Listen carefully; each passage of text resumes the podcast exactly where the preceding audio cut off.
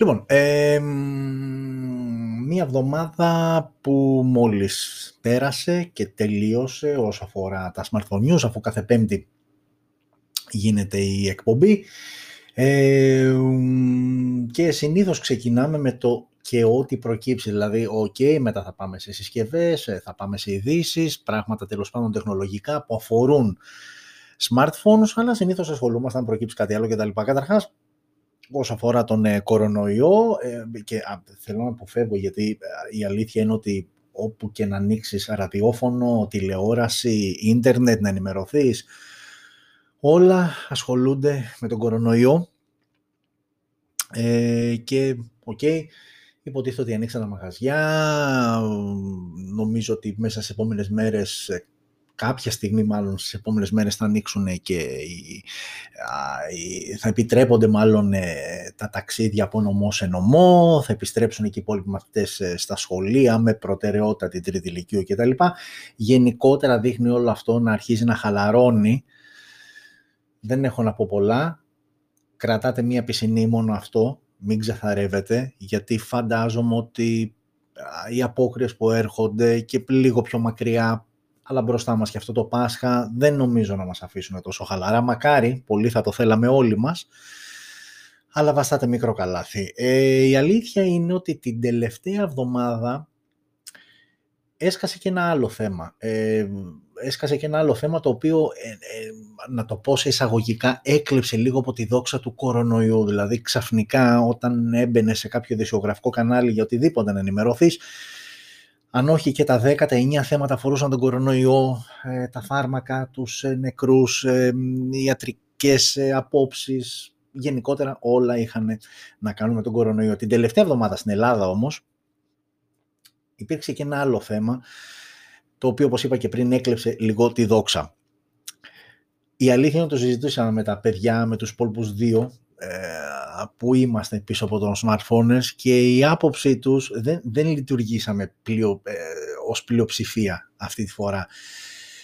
Γιατί η ψήφη ήταν δύο έναντι ενός, ε, εγώ ήμουν αυτός που είπα θέλω να το πω και να το θίξω, οι δύο ήταν ότι όχι μην το κάνεις γιατί και τα λοιπά, αλλά θα μου πεις ε, το πήρες λίγο εγωιστικά και τα λοιπά, όχι, απλά είναι ένα θέμα πολύ λεπτό, παρά τα αυτά είναι πολύ σημαντικό και τέλος πάντων, η αλήθεια είναι ότι όταν σου δίνεται ο λόγος, ε, δεν είναι κακό να πεις την προσωπική σου άποψη και πόσο μάλλον όταν θεωρώ προσωπικά ότι αυτή η άποψη μπορεί να βοηθήσει κόσμο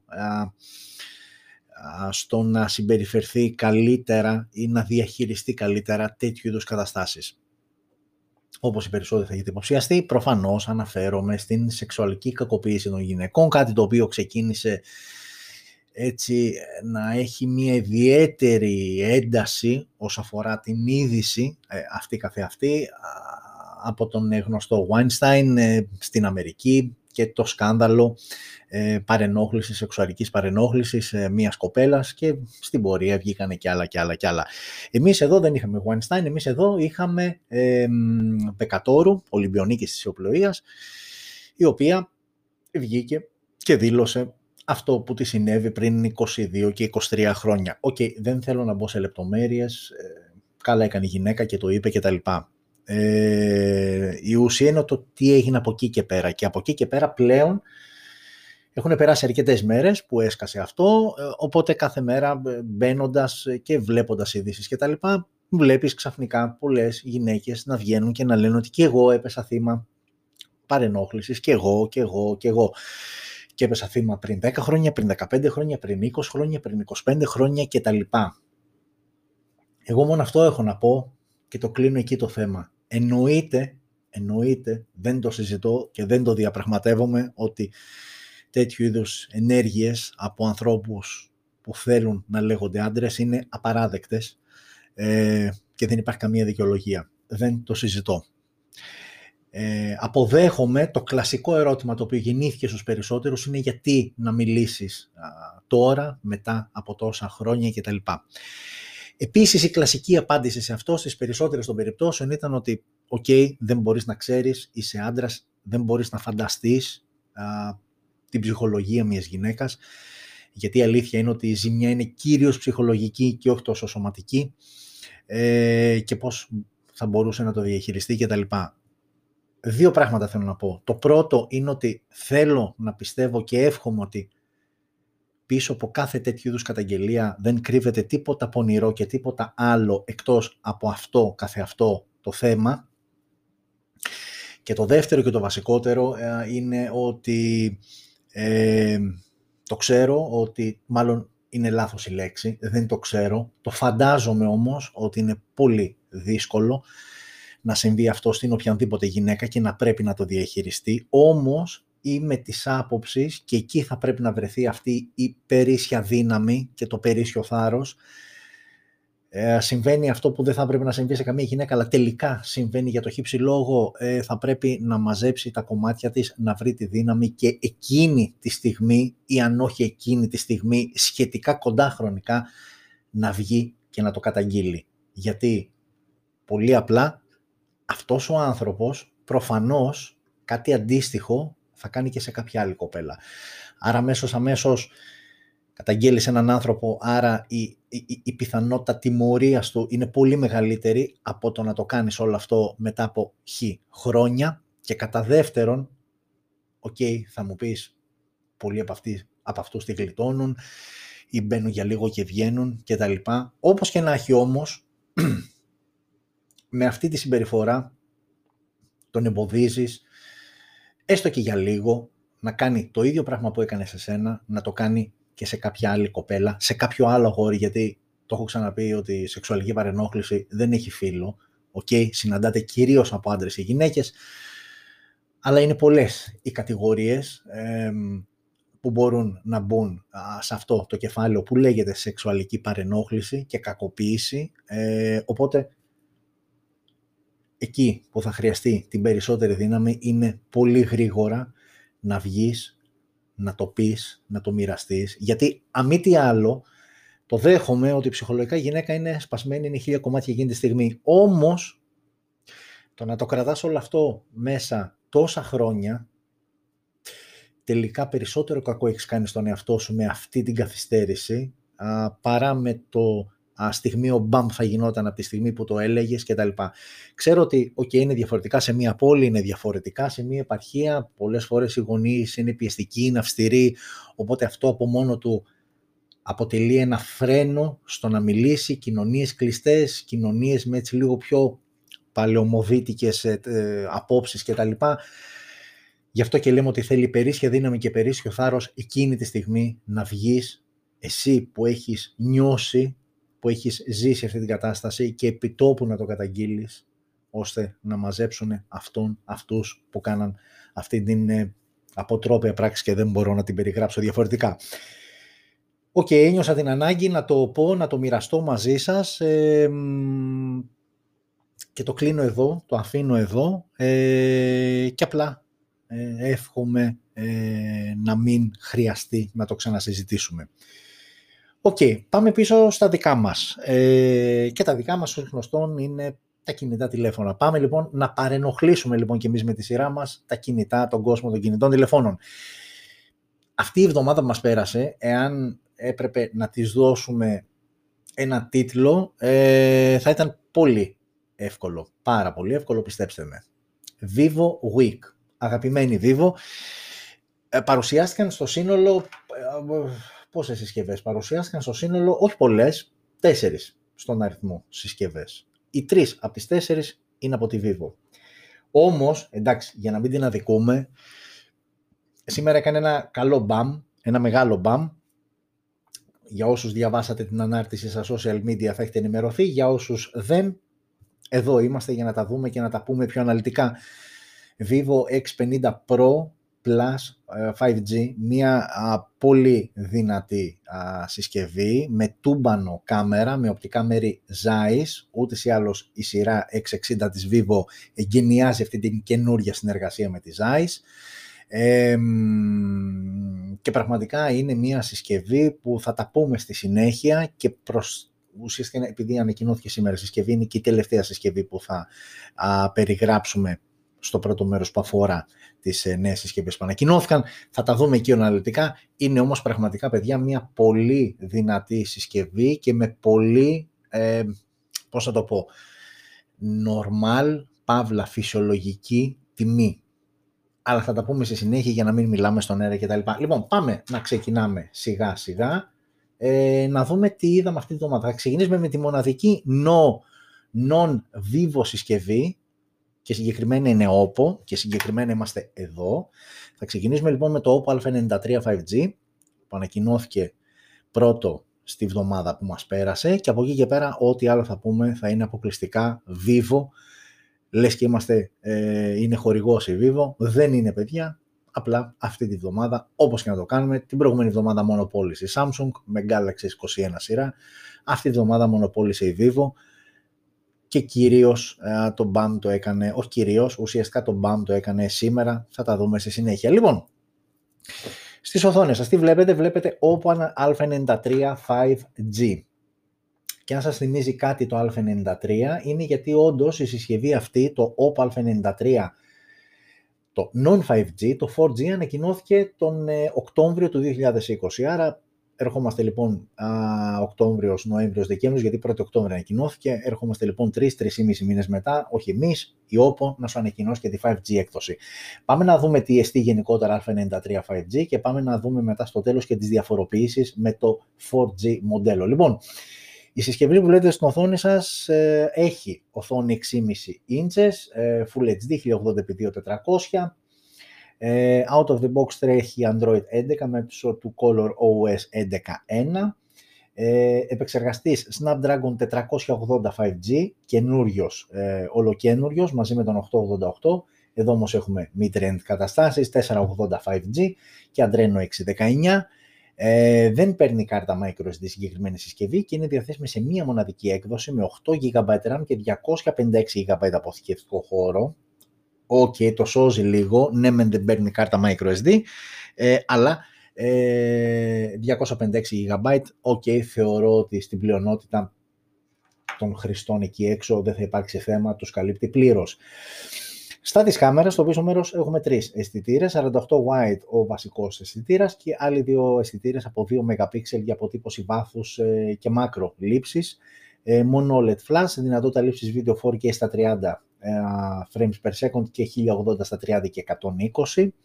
Μπροστά η selfie κάμερα είναι 8 MP με υποστήριξη HDR και δυνατότητα λήψης βίντεο 1080p στα 30 fps. Έχουμε μόνο ηχείο, έχουμε θύρα για ακουστικά, Bluetooth 5.1, έχουμε NFC, έχουμε τα υψί στο κάτω μέρος ε, και έχουμε και μια μπαταρία 5.000 mAh με γρήγορη φόρτιση στα 18W. Αυτό είναι το Α93 5G και η τιμή του είναι στα 260 ευρώ. Δεν έχουμε από, είπαμε μία μοναδική έκδοση με 8 GB RAM και 256 GB αποθηκευτικό χώρο στα 260 ευρώ. Οκ. Πάμε να, να, δούμε τώρα ποιες είναι οι διαφορές με το Oppo A93. Καταρχάς είναι και εξωτερικές οι διαφορές, δεν πρόλαβα να φορτώσω εικόνα.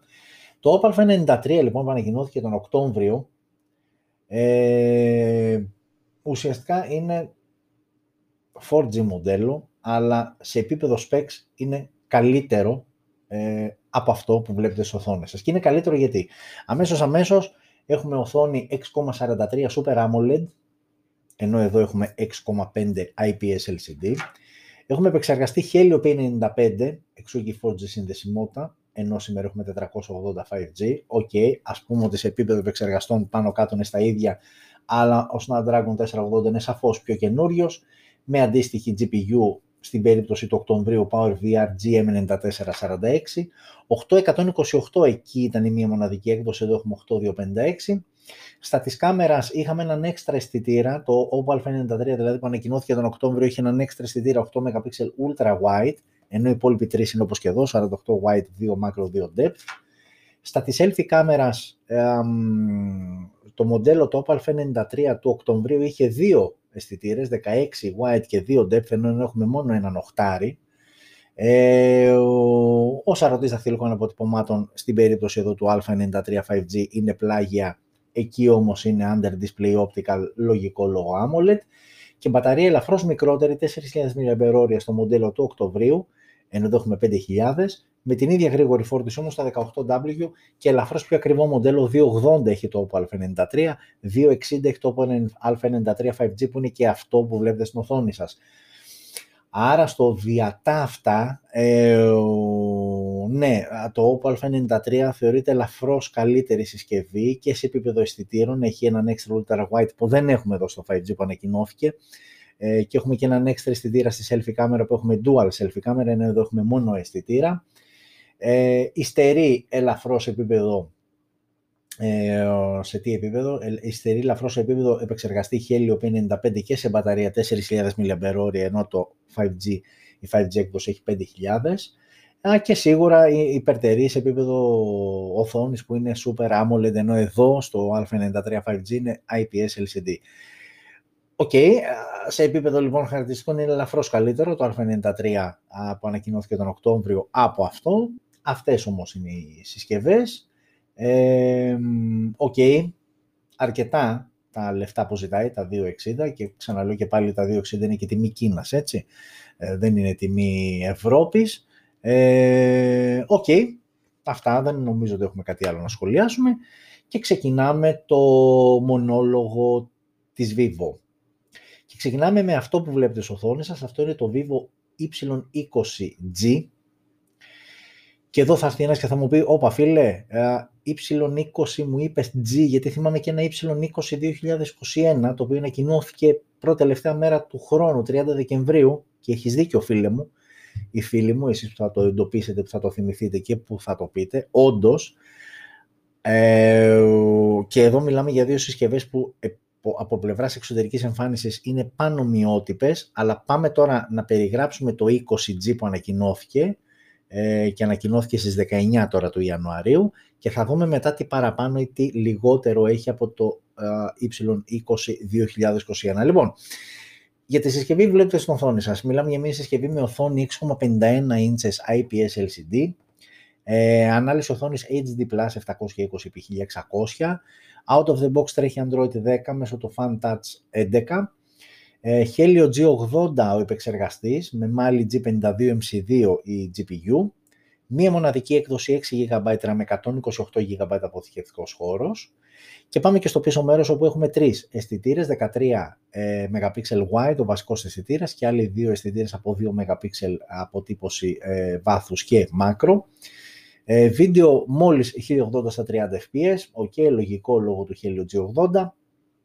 Μπροστά ε, μονός αισθητήρας για τη selfie κάμερα 8 MP wide και με δυνατότητα λήψης βίντεο και πάλι 1080 στα 30 fps. Έχουμε μόνο ηχείο, έχουμε θύρα για ακουστικά, έχουμε ραδιόφωνο και στο κάτω μέρος έχουμε micro USB. Αυτό το micro USB πλέον έχουμε μπει στο 21. OK, okay. micro USB λοιπόν στο κάτω μέρος και μπαταρία 5.000 mAh με γρήγορη φόρτιση στα 18W. Η συσκευή αυτή που βλέπετε κοστίζει 170 ευρώ. Ε, πραγματικά δεν έχει κάτι για να σχολιάσουμε, ούτε και έχει κάτι για να κρατήσουμε. Το μόνο που θέλω απλά να προσθέσω είναι για εσάς που θυμάστε ότι υπάρχει και το Vivo Y20 2021, το οποίο ανακοινώθηκε πριν 20 μέρες. Η διαφορά τους είναι στον επεξεργαστή. Αυτό το Y20G έχει τον Helio G80, ενώ Α, το μοντέλο Y20 2021 έχει τον Helio P35 α, που είναι ελαφρώς υποδέστερος. Ε, το Y20 2021 βγαίνει 464 και 664 ε, δηλαδή δεν υπάρχει αποθηκευτικός, δεν επιλογή για μεγαλύτερο αποθηκευτικό χώρο. Ε, σε επίπεδο κάμερας είμαστε στα ίδια. Και σε επίπεδο μπαταρίας είμαστε επίσης στα ίδια όσο αφορά τη χωρητικότητα. Η μόνη διαφορά στη γρήγορη φόρτιση ότι το μοντέλο που ανακοινώθηκε 30 Δεκεμβρίου, το Y20 2021, έχει γρήγορη φόρτιση στα 10W, ενώ αυτό το Y20G που βλέπετε και στην οθόνη σας έχει γρήγορη φόρτιση στα 18. Εκείνο κόστιζε 120, αυτό κοστίζει 170. Ε, και OK, okay, αν τα 170 ναι, δεν θα τα έδινα για να πάρω αυτή τη συσκευή. Στα 120 όμως, για να πάρω το Y20 2021, εκεί αλλάζει το θέμα γιατί είναι σαφώς ένα πεντάρι λιγότερο και στα 100-120 ευρώ, OK, okay, μπορώ να δεχτώ κάποια πραγματάκια που μου προσφέρει το Vivo Y 2021, ενώ αυτό για το οποίο μιλήσαμε και το συμπεριλάβαμε αυτή τη βδομάδα γιατί τώρα ανακοινώθηκε, είναι το Vivo Y20G. Πάρα πολύ ωραία. Και συνεχίζουμε με Vivo, είπαμε μονότερμα Vivo. Αυτό που βλέπετε είναι το Vivo Y31. OK, okay, οπτικά και μόνο καταλαβαίνεις ότι λίγο σοβαρεύει η κατάσταση σε σύγκριση πριν με, το, με αυτό εδώ, με το Y20G, δηλαδή πλέον, ε, όχι πλέον, γενικότερα και οπτικά, και το οπτικά έχει να κάνει κυρίως με την κάμερα και την οθόνη, αλλά όταν είναι flat όλες, κυρίως με την κάμερα και τους αισθητήρες, εκεί ψηλιάζεις ότι όπα, κάτι έχουμε εδώ. Ε, αυτό λοιπόν το Vivo Y31, το οποίο ανακοινώθηκε και αυτό μία μέρα μετά, στις 20 Ιανουαρίου. OK, okay, είμαστε εδώ. Ανακοινώθηκε λοιπόν στις 20 Ιανουαρίου και είναι μια συσκευή η οποία μας έρχεται με οθόνη 6,58 inches και πάλι IPS LCD με ανάλυση 1080x2408, άρα εδώ είμαστε σε Full HD Plus ανάλυση. Ε, έχουμε Snapdragon 662 και Adreno 610, ε, επεξεργαστής και GPU αντίστοιχα. Μία μοναδική έκδοση 6 GB RAM και 128 GB αποθηκευτικός χώρος. Τρεις οι αισθητήρες στο πίσω μέρος, 48 MP wide ο βασικός αισθητήρας και άλλοι δύο αισθητήρες από 2 MP macro και depth. LED flash, δυνατότητα λήψης βίντεο 4K στα 30 frames per second και 1080 πάλι στα 30. 16 ο αισθητήρας ε, μπροστά ε, στη selfie κάμερα με υποστήριξη HDR και λήψη βίντεο 1080 στα 30 frames per second, μόνο ηχείο θύρα για ακουστικά έχουμε ραδιόφωνο, έχουμε τα υψί στο κάτω μέρος και γρήγορη μπαταρία και μάλιστα ε, και, συγγνώμη, μπαταρία 5.000 mAh χωρητικότητα με 18W γρήγορη φόρτιση. Άρα μιλάμε για μια συσκευή ελαφρώς καλύτερη από το Y20G που είδαμε πριν και ελαφρώς καλύτερη όσο αφορά την οθόνη, αφού πλέον εδώ έχουμε Full HD ανάλυση, ε, ενώ πριν είχαμε απλά HD ε, καλύτερα λοιπόν εκεί και καλύτερα και σε επίπεδο επεξεργαστή, Snapdragon 662 εδώ, Helio G80 πριν. Όλα αυτά μεταφράζονται με 50 ευρώ παραπάνω, γύρω όχι ναι, σχεδόν ούτε 230 κάτι ευρώ κοστίζει αυτό που βλέπετε στην οθόνη σας, το Y31. Ε, και OK, okay, και εδώ δεν υπάρχει κάτι άλλο για να σχολιάσουμε, για να συζητήσουμε. Ε, Vivo λοιπόν Y31. Και πάμε εδώ κυρίες και κύριοι, γιατί αυτή είναι και η τελευταία συσκευή που ανακοινώθηκε μόλις σήμερα. Αυτό το τουμπανάκι που ακούει στο όνομα Vivo X60 Pro Plus 5G. Εάν θυμάστε, ε, στο προηγούμενο επεισόδιο ε, μιλήσαμε για Vivo X60 Pro μάλλον για Vivo X60 απλό και Vivo X60 Pro 5G και οι δύο συσκευές που ανακοινώθηκαν και είπαμε ότι για να κλείσει η σειρά λείπει αυτό που ανακοινώθηκε σήμερα που θα είναι και το κορυφαίο και είναι το κορυφαίο. Ε, μία συσκευή λοιπόν, εδώ είναι δύο διαθέσιμες χρωματικές αποχρώσεις, ε, μία συσκευή που μπροστά έχουμε γυαλί, πίσω έχουμε Eco Leather, ε, δεν υπάρχει ούτε γυαλί ούτε πλαστικό, υπάρχει αυτό το ειδικά επεξεργασμένο οικολογικό δέρμα σε αυτές τις δύο αποχρώσεις πορτοκαλί και γκρι ε, και αλουμίνιο πλαίσιο και η οθόνη η οποία είναι δεξιά και αριστερά καμπυλωτή. Η οθόνη η οποία είναι 6,56 inches AMOLED με refresh rate στα 120 Hz και υποστήριξη HDR10+, Full HD Plus η ανάλυση, 1080x2376, out of the box Android 11 μέσω του Origin OS 1, ε, Snapdragon 888, άρα εδώ μιλάμε ήδη φύγαμε από την οθόνη που είναι αρκετά καλή και πάμε σε επίπεδο επεξεργαστή που και εδώ έχουμε πλέον κορυφαία πράγματα. Είναι η τρίτη, τέταρτη συσκευή, ε, νομίζω είναι η τρίτη συσκευή που ανακοινώνεται και φοράει ό,τι πιο σύγχρονο την Qualcomm, τον uh, Snapdragon 888 με Adreno 660 φυσικά GPU. Δύο οι εκδόσεις στις οποίες θα είναι διαθέσιμο το X50 660 συγγνώμη Pro Plus 5G, 828 που θα είναι η βασική και 12256 ε, η πιο premium. Πάμε τώρα και στα της κάμερας, γιατί ok, ήδη η συσκευή είναι δυνατή σε επίπεδο οθόνης, σε επίπεδο επεξεργαστή, αλλά και η κάμερα, όπου είπαμε ότι ε, η Vivo ξεκίνησε αυτή τη συνεργασία με την Zeiss, διαθέτει οπτικά μέρη Zeiss, όπως και οι άλλες δύο συσκευές ε, και ουσιαστικά η 660 σειρά της Vivo εγκαινιάζει αυτήν την νέα συνεργασία, οπότε ε, έχουμε να περιμένουμε πολλά και ωραία πράγματα. Εδώ τώρα συγκεκριμένα, προσέξτε τώρα το setup πίσω, το οποίο είναι τέσσερις αισθητήρε.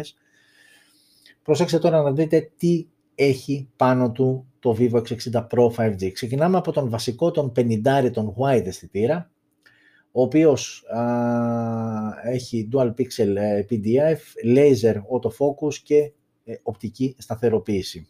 Ο πάνω πάνω 50.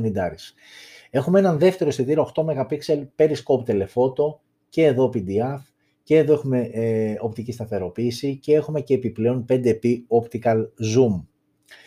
Α, έχουμε έναν τρίτο αισθητήρα 32 MP telephoto, α, εδώ έχουμε 2 επί optical zoom και έχουμε και έναν τέταρτο αισθητήρα 48 MP ultra wide με gimbal stabilization, το οποίο για όσους δεν το έχετε ξανακούσει, είναι μια τεχνολογία που έχει αναπτύξει η Vivo.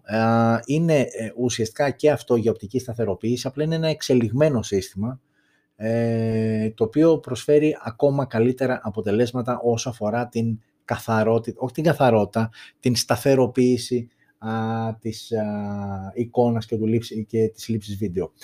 Όλα τα οπτικά μέρη είναι Zeiss, έχουμε διπλό α, dual tone flash, α, δυνατότητα λήψης βίντεο 8K στα 30 frames per second 4K στα 30 και στα 60, 1080 επίσης στα 30 και στα 60 με HDR10+, υποστήριξη. Ενώ μπροστά η selfie κάμερα 32 MP wide HDR και εδώ όμως μπορούμε να τραβήξουμε 4K βίντεο στα 30 fps και 1080 στα 30 fps. Ε, άρα λοιπόν συνοψίζουμε τα της κάμερας 50 wide, 8 periscope telephoto, 32 telephoto και 48 ultra wide. Ε, οι τρεις από τους τέσσερις αισθητήρες με οπτική σταθεροποίηση, ο ένας εκ των τριών με ε, gimbal stabilization που είναι ένα κλικ ανώτερο από το κλασικό OIS, όπως το βλέπετε στα χαρακτηριστικά των συσκευών, ε, που φοράνε και οι υπόλοιποι αισθητήρες και οι υπόλοιπες ε, και άλλες ε, συσκευές που διαθέτουν το συγκεκριμένο spec. Και αν κάποιος έχει ενθουσιαστεί, πάμε σε ένα σημείο που ας πούμε εδώ, ναι, θα μπορούσες να πεις ότι έχω ρε φίλε ένσταση έχουμε μονό ηχείο και θα το ήθελα στέρεο, η αλήθεια είναι, δηλαδή σε μια τέτοιου είδους συσκευή θα τον ήθελα, θα ήθελα στέρεο ηχείο, Dolby Atmos, θα το ήθελα, δεν το έχω όμως, έχω μονό ηχείο, δεν έχω θύρα για ακουστικά, ο ήχος είναι 32 bit, ε, έχω 5.2 Bluetooth, ε, έχω NFC, Έχω τα υψί στο κάτω μέρος, προφανώς. Έχω σαρωτή δαχτυλικών αποτυπωμάτων κάτω από την οθόνη, επίσης προφανώς. Και έχω και μια μπαταρία χωρητικότητας 4.200 mAh με γρήγορη φόρτιση στα 55W.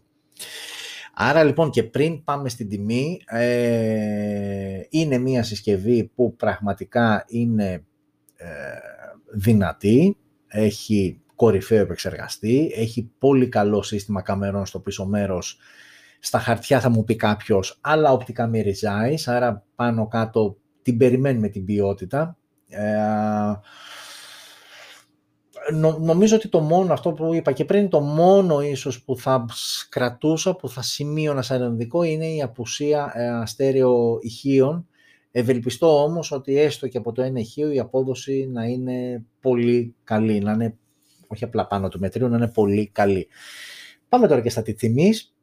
Η συσκευή λοιπόν ε, στην βασική έκδοση 828 είναι διαθέσιμη στα 640 ευρώ. Άρα αμέσως αμέσως την αγάπησα λίγο παραπάνω αυτή τη συσκευή γιατί στα 640 ευρώ ε, νομίζω ότι είναι μια πάρα πολύ καλή επιλογή και για να γίνω λίγο έτσι κακός αυτό είναι το κουτί της συσκευής και προσέξτε μέσα τι περιλαμβάνει όταν οι άλλοι βγάζουν, στη Vivo βάζουν Έχουμε το καλωδιάκι, ok, έχουμε ακουστικά, έχουμε θήκη και έχουμε και φορτιστή. Τον γρήγορο φορτιστή 55W, όχι κανένα 20-25 σου λένε και άμα θες το για τα 55 παρέων κτλ. Αυτό είναι το retail box, αυτή είναι η συσκευασία του Vivo X60 Pro Plus 5G Μία συσκευή που τα έχει όλα και μέσα της τα έχει όλα και το κουτί της. Μία ολοκληρωμένη πρόταση και με τιμή εκκίνησης για την έκδοση 828 τα 640 ευρώ. Ε, και κάποια άλλη διαφορά. Και να, να, πούμε και τις τιμές. Ε, αυτός που θα επιλέξει το λευκό, το Vivo X60, το πιο απλό της τριάδας είναι στα 440 ευρώ. Αυτός που θα πάει στο δεξιά, στο Vivo X60 Pro, θα δώσει κάτι παραπάνω, θα δώσει δηλαδή γύρω στα 600 ευρώ, ενώ με 45 ευρώ παραπάνω πας στο κορυφαίο, ε, να το ξαναδούμε άλλη μία φορά, στο κορυφαίο Vivo X60 Pro Plus 5G. Εντάξει, το 5G σιγά σιγά θα το κόψουμε να το λέμε, γιατί πλέον ότι η συσκευή βγαίνει από εδώ και στο εξής. τις περισσότερες φορές είναι πλέον 5G είναι το μεταβατικό στάδιο που πλέον αρχίζει η ζυγαριά και γέρνει προς τη 5G εποχή. Ε, 640 ευρώ για το Vivo X60 Pro Plus 5G, μία συσκευή ε, που πραγματικά με εντυπωσίασε και θα γυρίσεις και θα μου πεις κάποιος με καλά ρε φίλε, την προηγούμενη εβδομάδα σε εντυπωσίασες, δηλαδή το 21 Ultra κτλ. Με εντυπωσίασε στο σύνολό της και όταν μιλάω σύνολο, ε, μιλάω χαρακτηριστικά, design και τιμή. Ε, σε χαρακτηριστικά design με εντυπωσίες επίσης και το Galaxy S21 Ultra η αλήθεια είναι, άλλο όταν φτάσαμε στα 1400 ευρώ ε, ok, λίγο μου τη μετριάζει, μου τον μετριάζει τον ενθουσιασμό λίγο και με, με χαλάει, με ξενερώνει. Τέλος πάντων, είναι πολλά τα λεφτά για να πάρεις μια τέτοιου είδους συσκευή που μεταξύ μας και θα το ήθελα κάποια στιγμή αυτή η συσκευή που έχει τα, λεφτά, μισά λεφτά από τον Galaxy S21 Ultra να κάνουν ένα στισιματάκι στις κάμερές τους. Πραγματικά θα το ήθελα ε, γιατί σαν υποψιάζομαι ότι προς τα εδώ και όταν λέω προς τα εδώ, προς την πορτοκαλί συσκευή που βλέπετε στην οθόνη σας θα πάει το βραβείο και είναι αυτό που λες πολλές φορές. Κι όμως τα μισά λεφτά αυτή από την άλλη που, ok, άλλο marketing της Samsung, άλλο το marketing της uh, Vivo, προφανώς, ε, αλλά το έχω ξαναπεί πολλές φορές ότι τα brands από πίσω παίζουν πολύ μεγάλο ρόλο ε, και τα χαρακτηριστικά και οι αποδόσεις, οι επιδόσεις μάλλον των κινητών έρχονται κακώς βέβαια, αλλά δυστυχώς έρχονται σε δεύτερη μοίρα. Οκ, και κάπου εδώ τελείωσε το πρώτο μέρος α, του σημερινού επεισοδίου που αφορά, όπως ξέρετε, στην, ε, στην παρουσίαση των συσκευών που ανακοινώθηκαν α, τη βδομάδα μας πέρασε από την προηγούμενη δηλαδή πέμπτη ε, μέχρι και σήμερα. Ε, και σε επίπεδο νέων, σε επίπεδο νέων, ε, σε επίπεδο νέων, ναι, θα σας πω. Θα ξεκινήσουμε, θα ξεκινήσουμε MIUI 12,5. Ε, OK, okay, δεν είναι ότι δεν το ξέρουμε, είναι το MIUI 12,5, δεν θα πάει σε 13, 12,5 το ονομάζει και είναι α, το λογισμικό της Xiaomi που θα υποστηρίζει το Android 11. Το θέμα ε, το θέμα ε, όμως δεν είναι το 12,5 αλλά είναι το ποιες συσκευές θα πάρουν αυτό το MIUI 12,5 και η αλήθεια είναι ότι είναι αστείο μόλις ανακοινώνεται κάτι τέτοιο αν είστε γραμμένοι σε κάποια forums, ε, Xiaomi που ασχολούνται με αυτά και τα λοιπά, ξεκινάνε όλοι και λένε ε, έχω αυτό, πότε έρχεται, ε, έχω το άλλο, πότε έρχεται, που είναι πραγματικά OK, okay, βγαίνει ένα update ε, που είναι ok, major. Όταν αλλάζεις και φεύγεις από 9 και πας 10 και από 10 11, ναι, είναι major κτλ. Αλλά μην ξυπνά και κοιμάσαι με αυτή την αγωνία, γιατί πολλά βλέπουν τα μάτια μας. Μην πάτε μακριά. Xiaomi Mi A, ε, Mi A3. Είδατε τι έγινε με τη συσκευή που ε, μπούταρε τελείως και τέλος, γιατί ήταν προβληματικό το update αρχείο. Ε, οπότε, εντάξει, OK, okay, ανακοινώνεται. Ε, νιώστε μία χαρά αν η συσκευή σας είναι μέσα στη λίστα. Ε, αλλά μέχρι εκεί, έτσι, δηλαδή μην, μην, μην ξυπνάμε και κοιμόμαστε με το πότε θα έρθει, γιατί ε, απλά αυτό τώρα προσπαθώ να δω γιατί έχασα το αρχείο. Ανακοινώθηκε λοιπόν μια λίστα από την, ε, ε από την Xiaomi. Ε, ανακοινώθηκε λοιπόν μια λίστα ε, που αναφέρει ε, αναφέρει, το έχασα θα το ξαναβρω όμως τίποτα δεν εξαφανίστε ε, λοιπόν δώστε μου ένα λεπτάκι. Όπως καταλαβαίνετε, όταν μια εκπομπή είναι live streaming, έχουμε και αυτά τα θεματάκια, το οτιδήποτε προκύψει, το αντιμετωπίζουμε εδώ όλοι μαζί. Αλλά OK, okay, φαντάζομαι ότι δεν χάλασε ο κόσμος, καλά περνάτε, ξεκουραζόμαστε και λίγο, ε, χαλαρώνετε μάλλον εσείς ε, που είστε από την άλλη πλευρά και απλά μας ε, βλέπετε. Ε, τέλος πάντων, για να το πάω λίγο έτσι σπαστικά, ε, δεν μπορώ να βρω τη λίστα τώρα. Η ουσία είναι ότι είναι μέσα το 1.9, είναι η συσκευή που έχω εγώ. Και μου έκανε εντύπωση, και μου έκανε εντύπωση γιατί μιλάμε για μια συσκευή η οποία ανακοινώθηκε το Φεβρουάριο του 2019, δηλαδή μετράμε μέρες για να κλείσουμε δύο χρόνια ε, και όμως η υποστήριξη είναι άριστη. Τώρα εγώ φοράω το MIUI 12.0 κάτι, χωρίς κανένα απολύτως πρόβλημα, ε, με όντως ε, ε, βελτιωμένη ε, διαχείριση και και και. Ε, τέλος πάντων, okay, δεν το βρίσκω τώρα και δεν υπάρχει λόγος να σας ταλαιπωρώ. Ε, αν γκουγκλάρετε μείω 12,5 ε, θα μου πεις γιατί δεν το κάνεις εσύ. Άντε μια τελευταία προσπάθεια τώρα. Το είχα σώσει, αλλά πάτησα κατά λάθος ένα κουμπί και διαγράφηκε.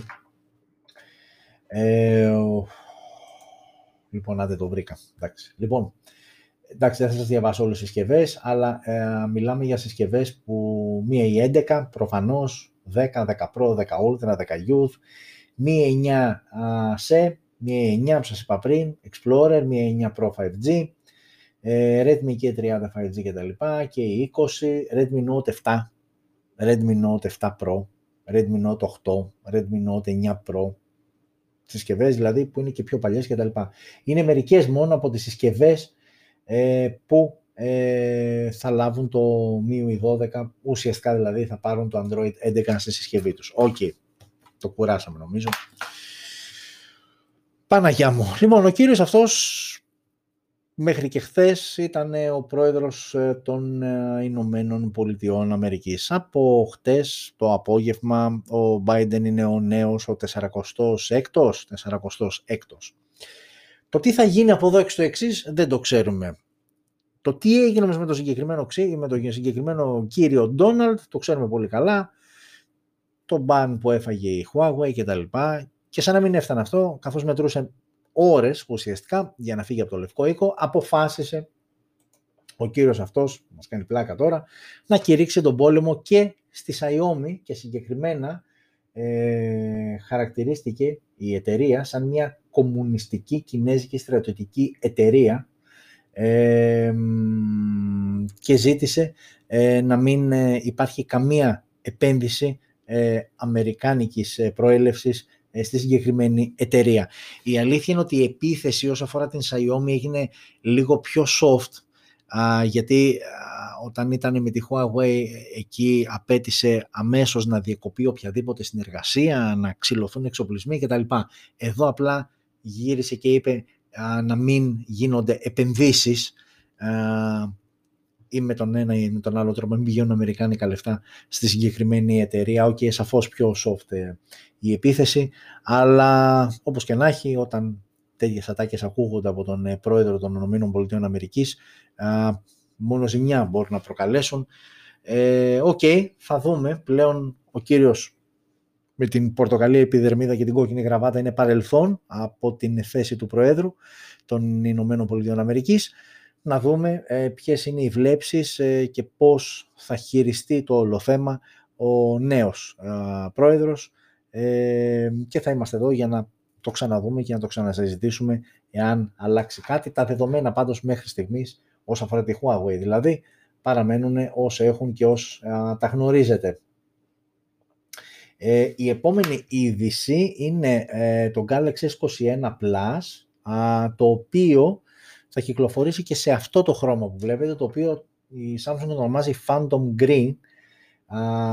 έτσι μια ωραία απόχρωση όσο τη βλέπουμε, γιατί ξέρετε πάντα δεν είναι πιστή αποτύπωση της, ε, του χρώματος ε, αυτό που βλέπουμε στο οθόνη του υπολογιστή μας, στο κινητό μας, αλλά τέλος πάντων αυτό είναι ένα επιπλέον χρώμα που θα υπάρχει μόνο στο, για το S21 Plus, όχι στο S21 και όχι στο S21 Ultra, okay. και μάλιστα ε, θα υπάρξει και ένα δεύτερο χρώμα που θα είναι σε δεύτερο χρόνο διαθέσιμο και αυτό Phantom απλά θα είναι Gold. Phantom Gold και ε, σε πρώτο χρόνο θα είναι διαθέσιμο και το Phantom Green, ε, Green το πράσινο δηλαδή αυτό το συγκεκριμένο που βλέπετε στις οθόνες σας. Ε, και για τελευταίο νέο, έτσι χαζεύοντας, ψάχνοντας και βλέποντας διάφορα πράγματα, αφήσαμε αυτό που θα δείτε τώρα. Όπως έχετε καταλάβει, ζούμε σε μέρες τηλεργασίας, εκπεριτροπής εργασίας. Πολλοί αναγκάζονται να δουλέψουν από το σπίτι με ό,τι δυσκολίες είναι πάγεται αυτό, γιατί ξέρετε κάτι, στην ιδέα του δουλεύω από το σπίτι, το πρώτο συνέστημα είναι θετικό, ότι α, φορμίτσα, παντοφλίτσα, άβαφες οι γυναίκες, με ατιμέλι το μαλλί, παξίριστος ο άντρας. Θα μου πεις γιατί και όταν πηγαίνουμε στη δουλειά ξυριζόμαστε. Πλέον περισσότεροι όχι, αλλά θέλω να πω ότι υπάρχει μια έτσι ας το πούμε, ανεμελιά όταν είσαι στο σπίτι. Ε, όταν όμως ξεκινάει το όλο concept, ε, διαπιστώνεις ότι δεν είναι τόσο τα πράγματα ευχάριστα, είτε από πλευράς ωραρίου, είτε αν έχεις παιδιά, που πρέπει να βρεις έναν τρόπο να έχεις καταρχάς ένα χώρο να απομονωθείς και να βρεις και έναν τρόπο αυτός ο χώρος να μην είναι προσβάσιμος από τα παιδιά, γιατί μπορεί να έχεις στείλει διασκέψεις και μπορεί όλα αυτά κτλ επειδή αλλάζει όλο αυτό και τα λοιπά, ε, όπως έχουν ξεκινήσει και διαμορφώνουν κάποια συγκεκριμένα γραφεία που έχουν σωματωμένο, να πηγαίνει καρέκλα πίσω, να είναι κουμπωμένες οι οθόνες πάνω τα πληκτρολόγια κτλ. Φαίνεται ότι αυτή η εξέλιξη θα κουμπίσει και τον χώρο της αυτοκίνητο-βιομηχανίας. Αυτό λοιπόν που βλέπετε είναι το Nissan Office Pod, ε, προφανώς είναι ένα concept car, ε, μην μπείτε δηλαδή με το που τελειώσει η εκπομπή πάτε να δείτε πόσο έχει να τα αγοράσετε αν δεν κάνω λάθος, ξέρω πόσο έχει. Τέλος πάντων, αν ξέρω, θα το μάθει και εσύ σε λίγο. Είναι το Office Pod Concept, είναι για κάποιον ο οποίος ε, μετακινείται και δουλεύει ταυτόχρονα, μάλλον δεν μετακινείται και δουλεύει, γιατί έχει, εκτός αν οδηγεί άλλος και ο άλλος είναι πίσω. Είναι λοιπόν αυτό που βλέπετε, αυτό το βανάκι το οποίο έχει μέσα τον υπολογιστή, μια αναπαυτική καρέκλα.